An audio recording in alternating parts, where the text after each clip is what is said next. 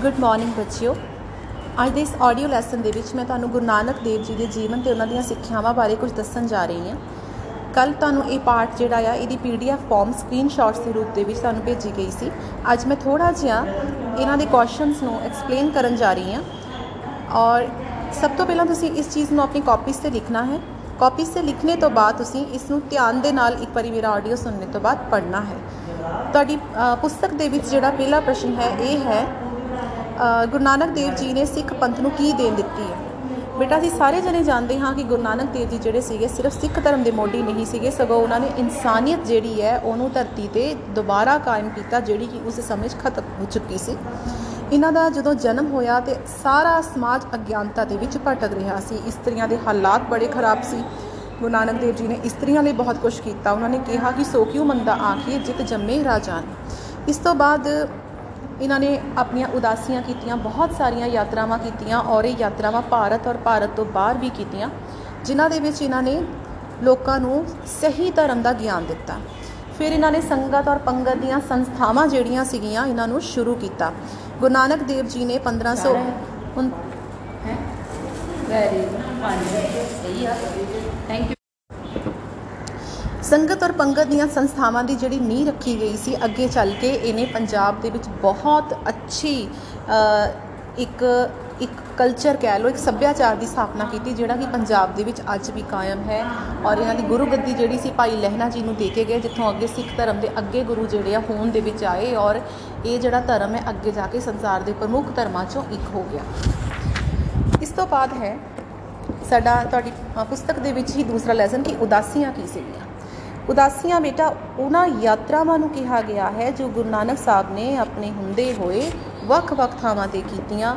ਔਰ ਆਮ ਤੌਰ ਤੇ ਇਹਨਾਂ ਉਦਾਸੀਆਂ ਦੇ ਵਿੱਚ ਗੁਰੂ ਨਾਨਕ ਦੇਵ ਜੀ ਕੀ ਕਰਦੇ ਸੀਗੇ ਕਿ ਉਹ ਆਪਸੀ ਭਾਈਚਾਰੇ ਦਾ ਸੰਦੇਸ਼ ਜਿਹੜਾ ਸੀ, ਲੋਕਾਂ ਤੱਕ ਪਹੁੰਚਾਉਂਦੇ ਸੀ। ਗੁਰੂ ਨਾਨਕ ਦੇਵ ਜੀ ਨੇ ਲੋਕਾਂ ਨੂੰ ਆਪਣੇ ਵਿਚਾਰਾਂ ਤੋਂ ਜਾਣੂ ਕਰਵਾਇਆ। ਉਹਨਾਂ ਨੇ ਸਮਾਜ ਵਿੱਚ ਪ੍ਰਚਲਿਤ ਝੂਠੇ ਰੀਤੀ ਰਿਵਾਜ਼ਾਂ ਕਰਮ ਕਾਡਾਂ ਅਤੇ ਕੁਰੀਤੀਆਂ ਦਾ ਖੰਡਨ ਕੀਤਾ। ਇਸ ਤੋਂ ਬਾਅਦ ਹੈ ਗੁਰੂ ਨਾਨਕ ਦੇਵ ਜੀ ਦੀਆਂ ਉਦਾਸੀਆਂ ਕਿਹੜੀਆਂ-ਕਿਹੜੀਆਂ ਸੀ? ਸਭ ਤੋਂ ਪਹਿਲਾਂ ਧਿਆਨ ਨਾਲ ਸੁਣੋ, ਸਾਰੇ ਬੱਚੇ ਬੜਾ ਇੰਪੋਰਟੈਂਟ ਕੁਐਸਚਨ ਹੈ। ਸੈਦਪੁਰ ਤੋਂ ਉਹਨਾਂ ਨੇ ਆਪਣੀ ਪਹਿਲੀ ਉਦਾਸੀ ਸ਼ੁਰੂ ਕੀਤੀ ਸੀ, ਯਾਦ ਰੱਖਿਓ। ਮਲਿਕ ਭਾਗੋ। ਅਸੀਂ ਸਾਰਿਆਂ ਨੇ ਸਟੋਰੀ 'ਚ ਪੜਿਆ ਕਿ ਮਲਿਕ ਭਾਗੋ ਦੇ ਘਰ ਜਾ ਕੇ ਰੋਟੀ ਖਾਈ ਸੀ ਉਹਨਾਂ ਦੀ। ਠੀਕ ਹੈ, ਉਹਨਾਂ ਨੇ ਕਿਹਾ ਸੀ ਕਿ ਸਾਨੂੰ ਆਪਣੀ ਕਿਰਤ ਦੀ ਕਮਾਈ ਦੇ ਨਾਲ ਗੁਜ਼ਾਰਾ ਕਰਨਾ ਚਾਹੀਦਾ ਹੈ, ਨਾ ਕਿ ਬੇਈਮਾਨੀ ਦੇ ਪੈਸਿਆਂ ਦੇ ਨਾਲ। ਇਸ ਤੋਂ ਬਾਅਦ ਉਹ ਤਾਲੁੰਬਾ ਵਿੱਚ ਗੁਰੂ ਨਾਨਕ ਦੇਵ ਜੀ ਜਿਹੜੇ ਸੀਗੇ, ਸੱਜਣ ਠੱਗ ਨੂੰ ਮਿਲੇ ਸੀ। ਸੱਜਣ ਠੱਗ ਗੁਰੂ ਨਾਨਕ ਦੇਵ ਜੀ ਦੀ ਬਾਣੀ ਤੋਂ ਪ੍ਰਭਾਵਿਤ ਹੋ ਕੇ ਉਹਨਾਂ ਦਾ ਚੇਲਾ ਬਣ ਗਿਆ ਸੀ। ਹਰਦੁਆਰ ਦੇ ਵਿੱਚ ਵੀ ਉਹਨਾਂ ਨੇ ਉਦਾਸੀ ਕੀਤੀ। ਹਰਦੁਆਰ ਦੇ ਵਿੱਚ ਵੀ ਉਹਨਾਂ ਨੇ ਲੋਕਾਂ ਨੂੰ ਗੱਲ ਸਮਝਾਈ ਕਿ ਸਿਰਫ ਗੰਗਾ 'ਚ ਇਸ਼ਨਾਨ ਕਰਨੇ ਨਾਲ ਕੁਝ ਵੀ ਪ੍ਰਾਪਤ ਨਹੀਂ ਹੁੰਦਾ।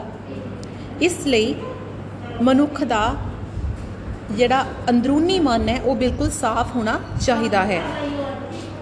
ਇਹਦੇ ਨਾਲ ਹੀ ਹੁਣ ਮੈਂ ਤੁਹਾਨੂੰ ਦੱਸਾਂਗੀ ਕਿ ਉਹਨਾਂ ਦੀਆਂ ਜਿਹੜੀਆਂ ਮੁੱਖ ਸਿੱਖਿਆਵਾਂ ਸੀਗੀਆਂ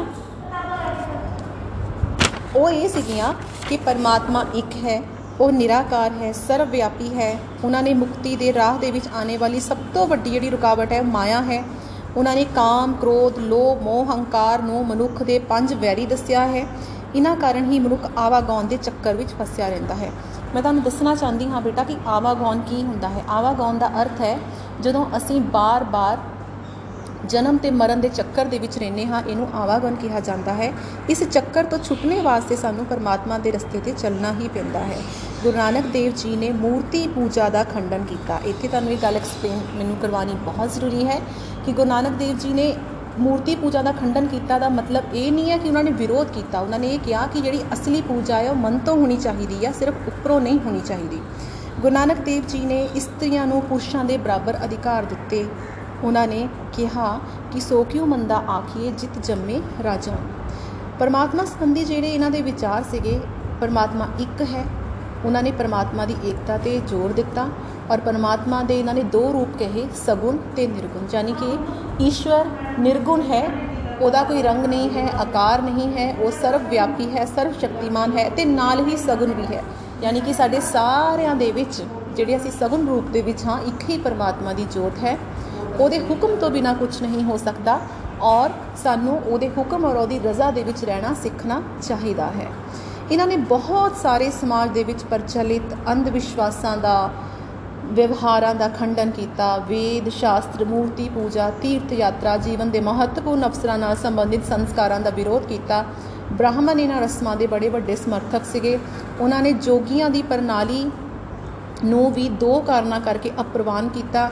ਜੋਗੀਆਂ ਵਿੱਚ ਈਸ਼ਵਰ ਦੇ ਪ੍ਰਤੀ ਸ਼ਰਧਾ ਦੀ ਘਾਟ ਸੀਗੀ, ਕਿਉਂਕਿ ਜਿਹੜੇ ਜੋਗੀ ਸੀ, ਉਹਨਾਂ ਨੂੰ ਲੱਗਦਾ ਸੀਗਾ ਕਿ ਅਸੀਂ ਸਿਰਫ ਪ੍ਰਾਣਾਯਾਮ ਕਰਨੇ ਦੇ ਨਾਲ ਜਾਂ ਸਿਰਫ ਕੋਰਾ ਯੋਗ ਕਰਨੇ ਦੇ ਨਾਲ ਰੱਬ ਨੂੰ ਪਾ ਸਕਦੇ ਆ ਨਹੀਂ ਪ੍ਰਾਣਾਯਾਮ ਕਰਨੇ ਦੇ ਨਾਲ ਜਾਂ ਦੂਜੀਆਂ ਚੀਜ਼ਾਂ ਦੇ ਕਰਨੇ ਦੇ ਨਾਲ ਹੋ ਸਕਦਾ ਸਾਡੇ ਚ ਰਿੱਧੀਆਂ ਸਿੱਧੀਆਂ ਆ ਜਾਣ ਜਾਂ ਅਸੀਂ ਕਿਸੇ ਅਵਸਥਾ ਤੱਕ ਪਹੁੰਚ ਜਾਈਏ, ਪਰ ਫਿਰ ਵੀ ਪਰਮਾਤਮਾ ਨੂੰ ਪਾਣੇ ਵਾਸਤੇ ਸਭ ਤੋਂ ਪਹਿਲਾਂ ਹੈ ਪਰਮਾਤਮਾ ਦੇ ਹੁਕਮ 'ਚ ਰਹਿਣਾ, ਉਹਦੀ ਭਗਤੀ ਕਰਨਾ ਤੇ ਉਹਦੀ ਰਜ਼ਾ ਦੇ ਵਿੱਚ ਰਹਿਣਾ। ਇਸ ਤੋਂ ਬਾਅਦ ਜੋਗੀ ਆਪਣੀ ਸਮਾਜਿਕ ਜ਼ਿੰਮੇਵਾਰੀਆਂ ਤੋਂ ਵੀ ਦੂਰ ਰਹਿੰਦੇ ਸੀਗੇ। ਪਰ ਗੁਰੂ ਨਾਨਕ ਸਾਹਿਬ ਨੇ ਕਿਹਾ ਕਿ ਸਾਨੂੰ ਧਰਤੀ ਤੇ ਆ ਕੇ ਆਪਣੀਆਂ ਜ਼ਿੰਮੇਵਾਰੀਆਂ ਜਿਹੜੀਆਂ ਆ, ਉਹ ਪੂਰੀਆਂ ਕਰਨੀਆਂ ਚਾਹੀਦੀਆਂ ਆ। ਔਰ ਉਹ ਅਵਤਾਰਵਾਦ ਵਿੱਚ ਵੀ ਵਿਸ਼ਵਾਸ ਨਹੀਂ ਸੀ ਰੱਖਦੇ। ਅੱਗੇ ਗੁਰੂ ਨਾਨਕ ਦੇਵ ਜੀ ਦਾ ਮਾਇਆ ਦਾ ਸੰਕਲਪ ਕੀ ਸੀ? ਉਹ ਇਹ ਸੀ ਕਿ ਮਾਇਆ ਉਹ ਚੀਜ਼ ਹੈ ਜਿਹੜੀ ਕਿ ਮਨੁੱਖ ਦੀ ਮੁਕਤੀ ਦੇ ਰਸਤੇ ਸਭ ਤੋਂ ਵੱਡੀ ਰੁਕਾਵਟ ਹੈ। ਹੁਣ ਮਾਇਆ ਕੀ ਹੈ? ਸਾਡਾ ਮਨ ਦਿਨ ਤੇ ਰਾਤ ਜਿਨ੍ਹਾਂ ਚੀਜ਼ਾਂ ਦੇ ਵਿੱਚ ਉਲਝਿਆ ਰਹਿੰਦਾ ਹੈ, ਇਹੀ ਜਿਹੜਾ ਸਾਡੇ ਮਨ ਦੀ ਉਲਝਣ ਦੀ ਜਿੰਨੀਆਂ ਵੀ ਵਿਸ਼ੇ ਵਸਤੂਆਂ ਹਨ, ਇਹ ਮਾਇਆ ਹੈ। ਠੀਕ ਹੈ? ਹਰ ਇੱਕ ਉਹ ਚੀਜ਼ ਮਾਇਆ ਹੈ ਜਿਹੜੀ ਤੁਹਾਨੂੰ ਸੱਚਾਈ ਤੋਂ ਦੂਰ ਕਰ ਦਿੰਦੀ ਹੈ। ਸੱਚਾਈ ਦਾ ਅਰਥ ਇੱਥੇ ਦੁਨਿਆਵੀ ਸੱਚਾਈ ਤੋਂ ਉੱਪਰ ਇੱਕ ਪਰਮਾਤਮਾ ਦੀ ਸੱਚਾਈ ਹੈ। ਮਨਮੁਖ ਆਦਮੀ ਹਮੇਸ਼ਾ ਸੰਸਾਰਿਕ ਵਸਤਾਂ, ਜਿਵੇਂ ਕਿ ਧਨ, ਦੌਲਤ, ਉੱਚਾ ਅਹੁਦਾ, ਸੋਹਣੀ ਨਾਰ, ਪੁੱਤਰ ਦੇ ਚੱਕਰ 'ਚ ਫਸਿਆ ਰਹਿੰਦਾ ਹੈ, ਜਦਕਿ ਅਸੀਂ ਸਾਰੇ ਜਾਣਦੇ ਹਾਂ ਕਿ ਇਹ ਜਿਹੜੀਆਂ ਚੀਜ਼ਾਂ ਆ, ਸਥਾਈ ਨਹੀਂ ਹੁੰਦੀਆਂ। ਸੰਸਾਰ ਦੇ ਵਿੱਚ ਜੋ ਤੁਹਾਡੇ ਕੋਲ ਅੱਜ ਹੈ, ਉਹ ਕੱਲ ਨਹੀਂ ਰਹੇਗਾ। ਮਾਇਆ ਜਿਸ ਨਾਲ ਉਹ ਇੰਨਾ ਪਿਆਰ ਕਰਦਾ ਹੈ ਉਸ ਦਾ ਮੌਤ ਤੋਂ ਬਾਅਦ ਸਾਥ ਨਹੀਂ ਦਿੰਦੀ। ਮਾਇਆ ਕਾਰਨ ਉਹ ਆਵਾਗਾਉਣ ਦੇ ਚੱਕਰ ਵਿੱਚ ਫਸਿਆ ਰਹਿੰਦਾ ਹੈ। ਗੁਰੂ ਨਾਨਕ ਦੇਵ ਜੀ ਦੇ ਉਪਦੇਸ਼ਾਂ ਵਿੱਚ ਗੁਰੂ ਦਾ ਮਹੱਤਵ ਕੀ ਹੈ?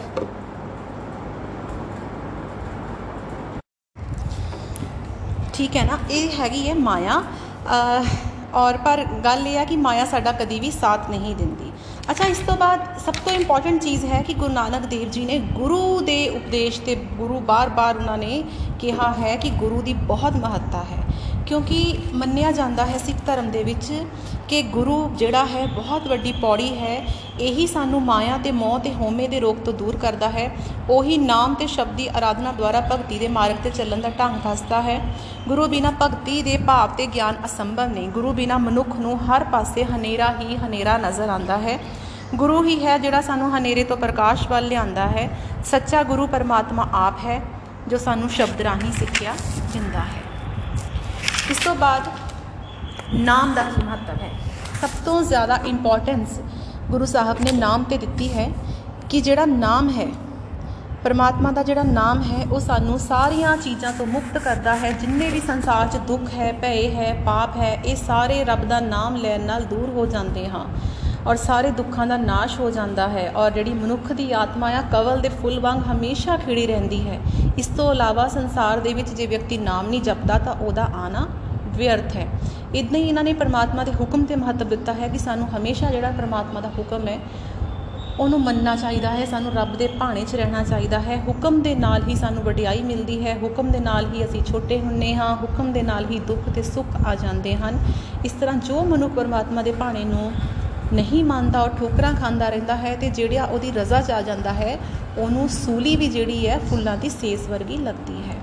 ਇਸਤਰੀਆਂ ਦੇ ਪ੍ਰਤੀ ਜਿਹੜੇ ਇਹਨਾਂ ਦੇ ਵਿਚਾਰ ਸੀਗੇ, ਇਹਨਾਂ ਦਾ ਕਹਿਣਾ ਸੀਗਾ ਕਿ ਬਾਲ ਵਿਵਾਹ, ਬਹੁ ਵਿਵਾਹ, ਸਤੀ ਪ੍ਰਥਾ, ਪਰਦਾ ਪ੍ਰਥਾ, ਇਹਨਾਂ ਚੀਜ਼ਾਂ ਦਾ ਗੁਰੂ ਜੀ ਨੇ ਬਹੁਤ ਜ਼ੋਰਦਾਰ ਸ਼ਬਦਾਂ ਦੇ ਵਿੱਚ ਖੰਡਨ ਕੀਤਾ ਔਰ ਇਹ ਕਿਹਾ ਕਿ ਇਸਤਰੀਆਂ ਜਿਹੜੀਆਂ ਆ ਸੰਗਤ ਤੇ ਪੰਗਤ ਦੇ ਵਿੱਚ ਬਰਾਬਰ ਸ਼ਾਮਲ ਹੋਣਗੀਆਂ। ਸੰਗਤ ਜਿਹੜਾ ਇਕੱਠ ਬੈਠ ਕੇ ਗੁਰੂ ਦਾ ਸ਼ਬਦ ਸੁਣਦਾ ਸੀਗਾ ਤੇ ਪੰਗਤ ਸੀਗੀ ਉਹ ਕਤਾਰ ਜਿਹਦੇ ਵਿੱਚ ਬੈਠ ਕੇ ਸਾਰੇ ਜਣੇ ਖਾਣਾ ਖਾਂਦੇ ਸੀਗੇ। ਇਦਾਂ ਹੀ ਗੁਰੂ ਨਾਨਕ ਦੇਵ ਜੀ ਦੇ ਜਿਹੜੇ ਜਾਤੀ ਪ੍ਰਥਾ ਦੇ ਵਿਚਾਰੇ ਵਿਚਾਰ ਸੀਗੇ, ਉਹ ਇਹ ਸੀਗੇ ਕਿ ਜਾਤ ਜਿਹੜੀ ਹੈ, ਉਹ ਬੰਦਿਆਂ ਦੀ ਬਣਾਈ ਗਈ ਹੈ, ਪਰਮਾਤਮਾ ਦੀ ਨਹੀਂ ਬਣਾਈ ਗਈ। ਇਸ ਕਰਕੇ ਉਹਨਾਂ ਦਾ ਉਦੇਸ਼ ਸੀਗਾ ਕਿ ਜਾਤੀ ਪ੍ਰਥਾ ਜਿਹੜੀ ਹੈ, ਇਹ ਖਤਮ ਹੋਣੀ ਚਾਹੀਦੀ ਹੈ। ਕੋਈ ਵੀ ਮਨੁੱਖ ਆਪਣੀ ਜਾਤੀ ਕਰਕੇ ਚੰਗਾ ਜਾਂ ਮਾੜਾ ਨਹੀਂ ਹੁੰਦਾ, ਬਲਕਿ ਉਹ ਆਪਣੇ ਕਰਮਾਂ ਦੇ ਕਰਕੇ ਚੰਗਾ ਜਾਂ ਮਾੜਾ ਹੁੰਦਾ ਹੈ। ਇਦਾਂ ਹੀ ਇਹਨਾਂ ਨੇ ਸਮਾਜ ਦੇ ਵਿੱਚ ਸਮਾਨਤਾ ਦਾ ਸੰਦੇਸ਼ ਦਿੱਤਾ, ਚਾਹੇ ਉਹ ਜਾਤੀ ਤੇ ਹੋਵੇ, ਲਿੰਗ ਤੇ ਹੋਵੇ, ਅਮੀਰੀ ਗਰੀਬੀ ਤੇ ਹੋਵੇ, ਗੁਰੂ ਨਾਨਕ ਦੇਵ ਜੀ ਨੇ ਸਮਾਜ ਦੇ ਵਿੱਚ ਵੀ ਬਹੁਤ ਜਾਨੀ ਕਿ ਸੁਧਾਰ ਕੀਤੇ। ਉਹ ਹਰ ਪਾਸੇ ਜਿਹੜੇ ਅਸੀਂ ਉੱਪਰ ਗੱਲਾਂ ਲਿਖੀਆਂ, ਤੁਸੀਂ ਲਿਖ ਸਕਦੇ ਹੋ। ਇਸ ਤੋਂ ਬਾਅਦ ਗੁਰੂ ਨਾਨਕ ਦੇਵ ਜੀ ਦੀਆਂ ਸਿੱਖਿਆਵਾਂ ਭਗਤੀ ਸੁਧਾਰਕਾਂ ਨਾਲੋਂ ਵੱਖਰੀਆਂ ਆ। ਉਹ ਕਿਸ ਤਰ੍ਹਾਂ ਵੱਖਰੀਆਂ ਆ?